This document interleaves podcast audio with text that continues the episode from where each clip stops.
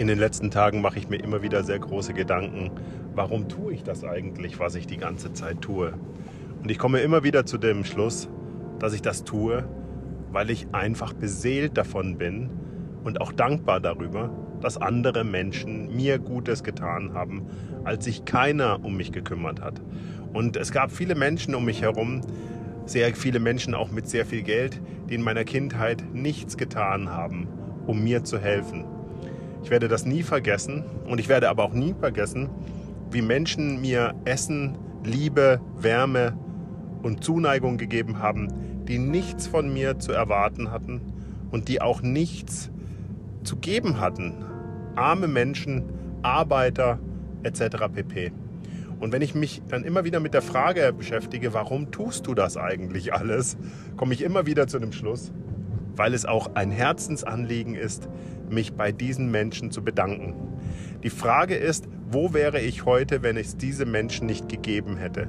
Wo wären meine Kinder heute, wenn es diese Menschen nicht gegeben hätte, die ohne hintergründigen Nutzeneffekt, Präferenzutilitarismus nennt man das in der Psychologie, wenn diese Menschen nicht da gewesen wären? Wo wären meine Kinder heute, wenn es diese Menschen nicht gegeben hätte? Ja, und schlussendlich bin ich sehr geprägt durch die Jesuiten, durch den Jesuitenorden und ganz besonders in meinem philanthropischen und in meinem Werk Nächsten zu helfen durch meinen Freund und Mentor, dem leider vor längerer Zeit verstorbenen Pater Alfred Welker, mit dem ich über 17 Jahre lang in Kolumbien ein Förderwerk mit aufbauen durfte, aber vor allen Dingen mitarbeiten durfte. Aufgebaut hat es ausschließlich Pater Alfred Welker als Jesuit, der aus Nürnberg gekommen ist, in der Nachkriegsgeneration aus Bayern und einfach nach Kolumbien gegangen ist und den Ärmsten der Ärmsten im wahrsten Sinne Wort, des Wortes geholfen hat.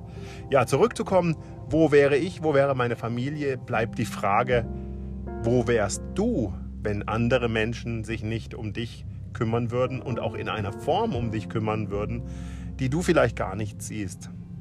Grund genug, sich vielleicht einmal mit diesen Fragestellungen auseinanderzusetzen und sich gerade jetzt auch in der Zeit vor Weihnachten mit dem Thema zu beschäftigen. In diesem Sinne, alles Liebe, Thomas Frank.